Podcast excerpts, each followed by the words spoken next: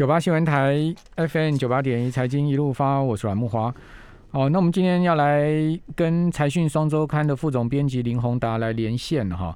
哦，这个宏达向来都是来到我们节目现场啊，但是因为疫情的关系啊，所以我们现在不得不采用连线的方式，哦，来跟宏达请教啊，这个财讯六百三四期的一些报道的内容哈，包括哎。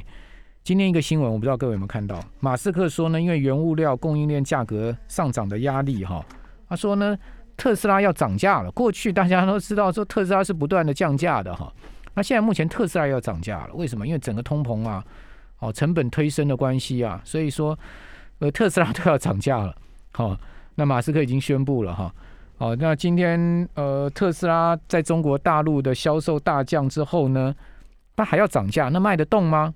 哦，我们今天要赶快来请教宏达。宏达你好，啊，莫好，各位听众朋友大家好。宏达你还好吧？还好。OK，好。OK。现在大家见面都会问说你还好吧？对不对？赖封在家里。赖赖的第一句话也是问说你还好吧？是。哦，这个现在大家都要互相关心一下健康哈。对。好，那特斯拉在中国大陆为什么销售大跌呢？其实这个竞争变得更加的激烈了哦，而且你可以看到过去很多的新闻，其实这个非典型的竞争障碍出现了哦。我们先讲一下它原来的状况哦。其实各位如果有投资特斯拉的话，你可能要关心特斯拉在中国的销售哦。为什么？嗯，因为你两个去比对哦，发现哇，中国大概特斯拉在前年在开始卖这个，在中国开始卖生产这个 Tesla Model 三。哇，这个从此之后很快几个月，它就站上中国这个电动车销售的冠军哦。对。然后它的股价就一路往上狂飙。那可是到了这个去年底之后，开始就见顶了。到今年的这个四月哦，一开始就就有点这个疲态就出现了哦。他说这个我们去看了中国成联会公布的中国新能源车的一个报告，嗯哼，它是这个是几乎是官方的一个数字了。他说。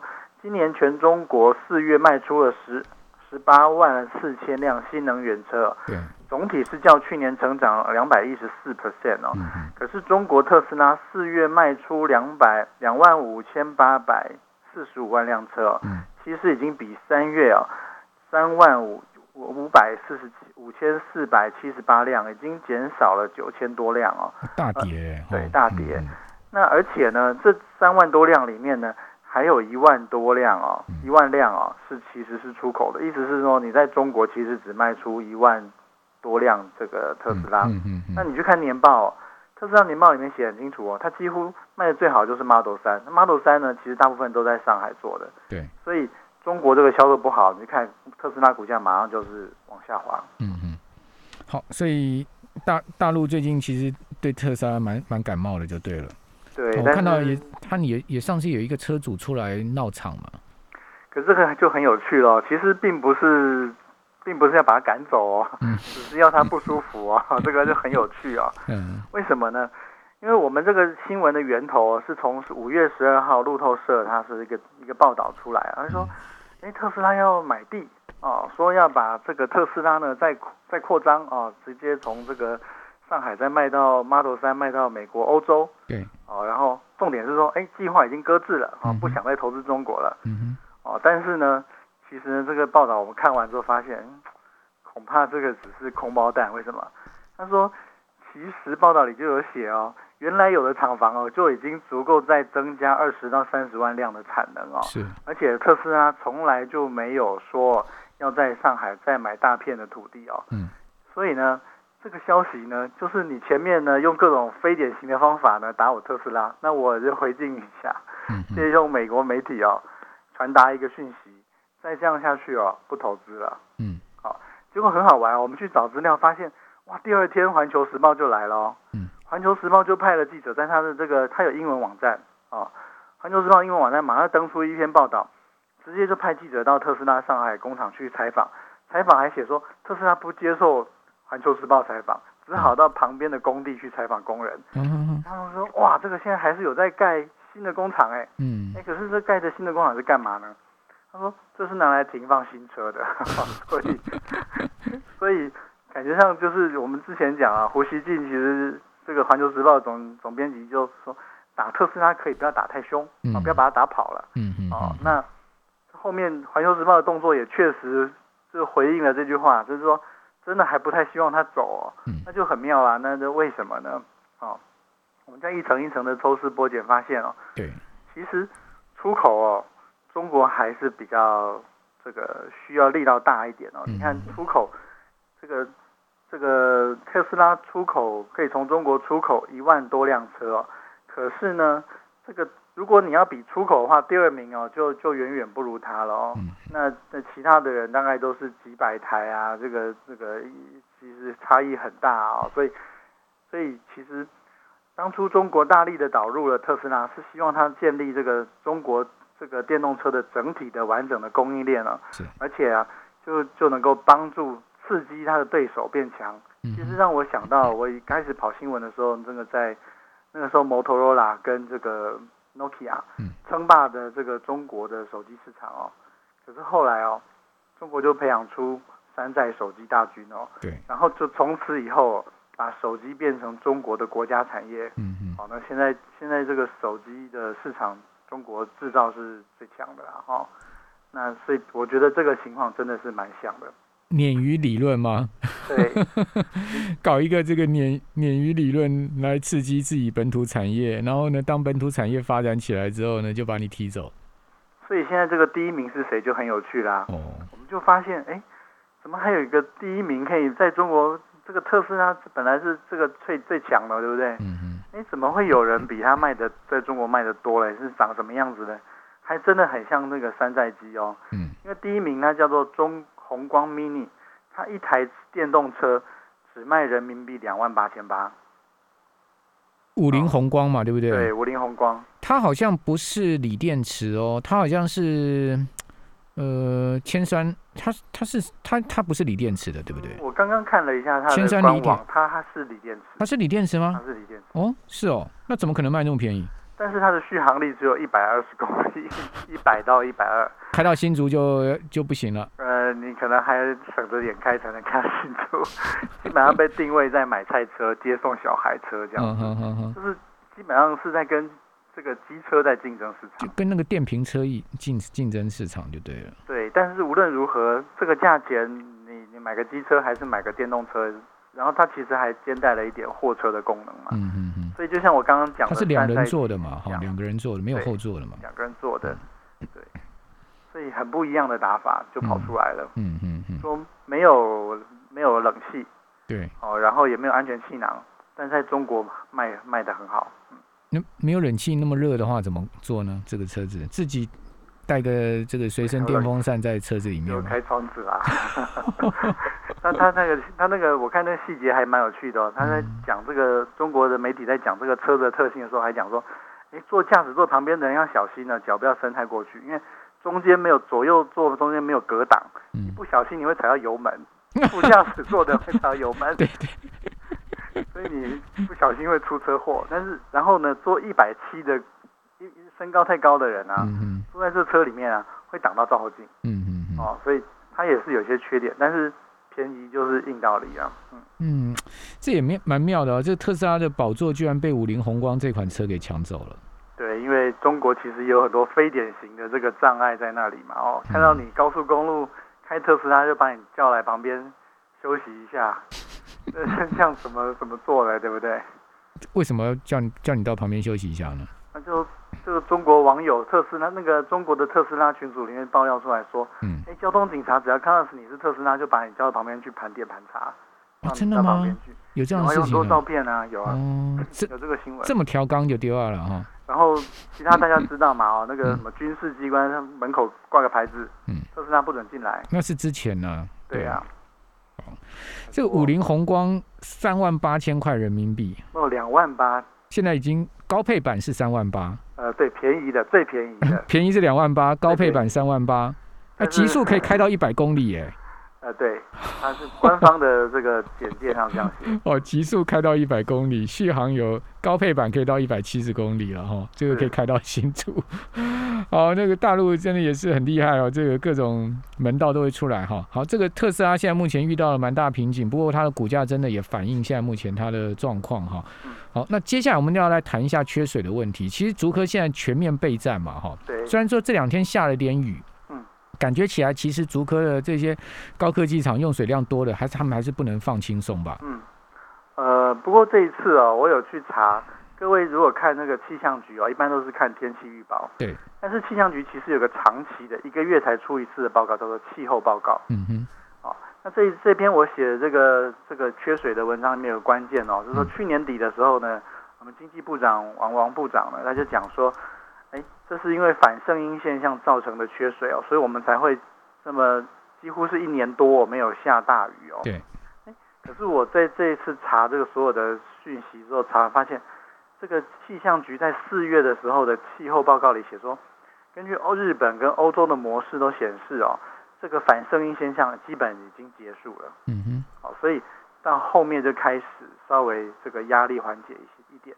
但是长期来看呢，我想台湾还是必须要去正视说，我们要怎么样利用水资源的这个问题啊，因为呃极端气候并不是到今天就结束哦，我们遇到的极端气候是有的时候会一下子下到你整个淹淹大水哦，然后接下来就很长时间哦不下雨哦，嗯嗯，所以现在虽然有雨哦，可是不代表说接下来哦每天都会有雨哦，那我们要怎么面对一个极端气候变成常态的世界？我想这是。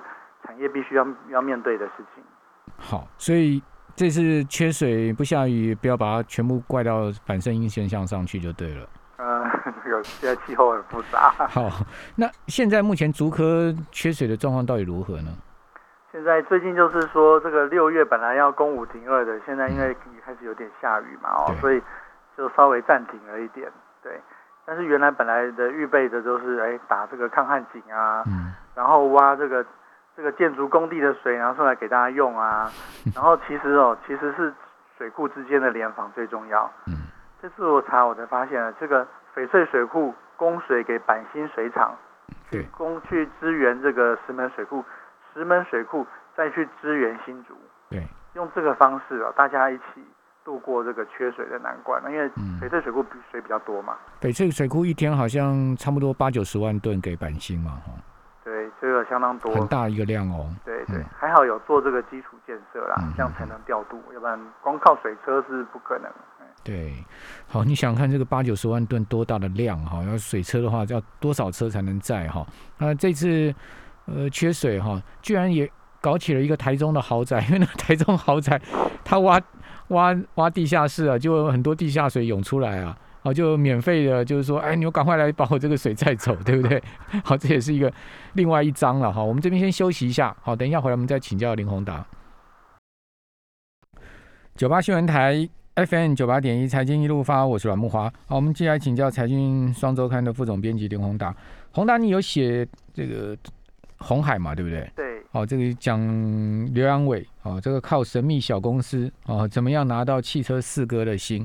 哦，这一篇来帮我们介绍一下吧。其实啊，这个这个公司哦，其实呃，大家应该都蛮熟悉，之前那个菲亚特啊，他他后来就是并了这个德国呃没法国的标志，嗯哦，那今年一月并的，所以叫做 Stellantic 这个公司啊，就雪雪铁龙啊，哈，呃。也不太一样，他取了一个新的名字啦。对，我就标志之前就是雪铁龙嘛。对对，它旗下有蛮多的我们熟悉的品牌，像这个玛莎拉蒂，嗯，然后 Jeep，嗯，哦，然后这个 Alfa Romeo，嗯嗯，哦，这些都是它的品牌，所以几乎是过去这些名车的大集合啊。对。所以我们一开始看的时候，觉得说，哎，这个新公司怎么没看过？嗯嗯。结果一看，其实发现它在美国有挂牌哦。嗯。然后呢，一年的营收是三兆哦。嗯。然后。也一年也是做几十万辆车的这样子的一个大型的车厂哦，所以跟过去相比哦，过去 M I H 大概是跟这个中国很多新创的呃汽车平台在做合作，那要不然就是跟吉利有一些这个管理上面的一些需求哦合作，但还没有到大型的合作。嗯，那这一次的记者会其实是 Stellantic 的这个 C E O 亲自出席哦，而且呢是很明确说两个公司呢要一起。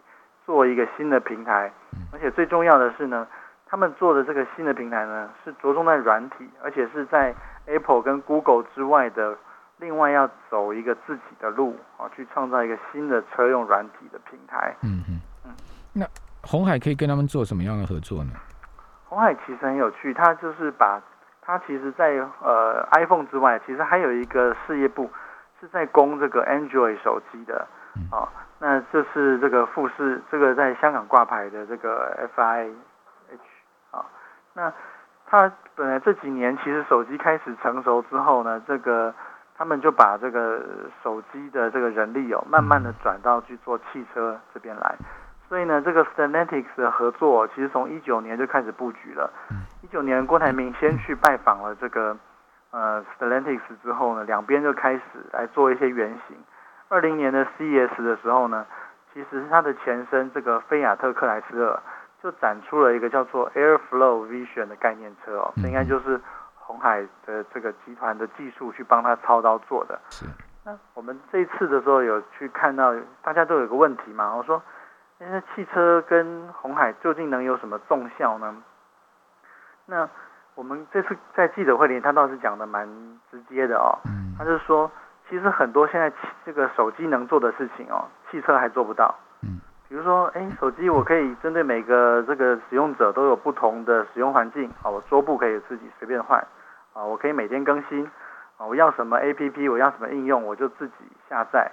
哎，可是现在汽车好像基本上还没有实现这件事嘛，哦，那这个手机呢，现在如果你有装一些物联网的装置哦，你其实也可以控制这个线下的一些装置，是，可是汽车呢也还达不到，对，哦，所以呢，这个呃，Stellantis 的 CEO 就觉得说呢，哎，其实很多手机上面的应用，如果能够好好的把它搬到这个这个汽车上来啊，那其实是有一个很大的潜力的，所以他们就。很期待这个跟红海的合作。好，呃，S，嗯，这个怎么念 selen tics 对不对？嗯。好，这家公司呢是菲亚特克莱斯勒跟保时雪铁龙就标志合并而成哦。呃，听众朋友，因为很多人看到那个路上那个玛莎拉蒂啊，哦，觉得哇，开玛莎啊，好羡慕啊。哈，其实它也是这个品牌之下的呃车这个车款，对不对？对对。好像它有十几个品牌哈，所以包括刚刚讲到什么保时雪铁龙啦、菲亚特克莱斯勒、吉普啦、爱快罗密欧哈，都是它这个品牌。那红海跟它合作的话，哦，预估要到二零二三年可以呃量产嘛，对不对？对，他说一般的这个按照车厂的进度，可能要三到五年才能做出来这样的系统啊。那这个红海，因为他认为说我是 ICT 产业，我本来技术我本来速度就比你快哦。那他就用这个打造手机的速度我去打造车用系统，所以他预估大概两年可以做出来，做出十五万规划，现在目前是十五万辆。对，就是把它这个车用的平台哦，先让它能够这个通过层层的关卡，让它能够上路。不过十五万辆能赚钱吗？我看这个很难赚钱，因为这个也不达到量产规模嘛，而它生产成本一定高嘛。不过，如果能够做出来的话，其实应该最后也不会只有十五万辆，应该是初期的时候，嗯，可能是先试用的一个范围啊。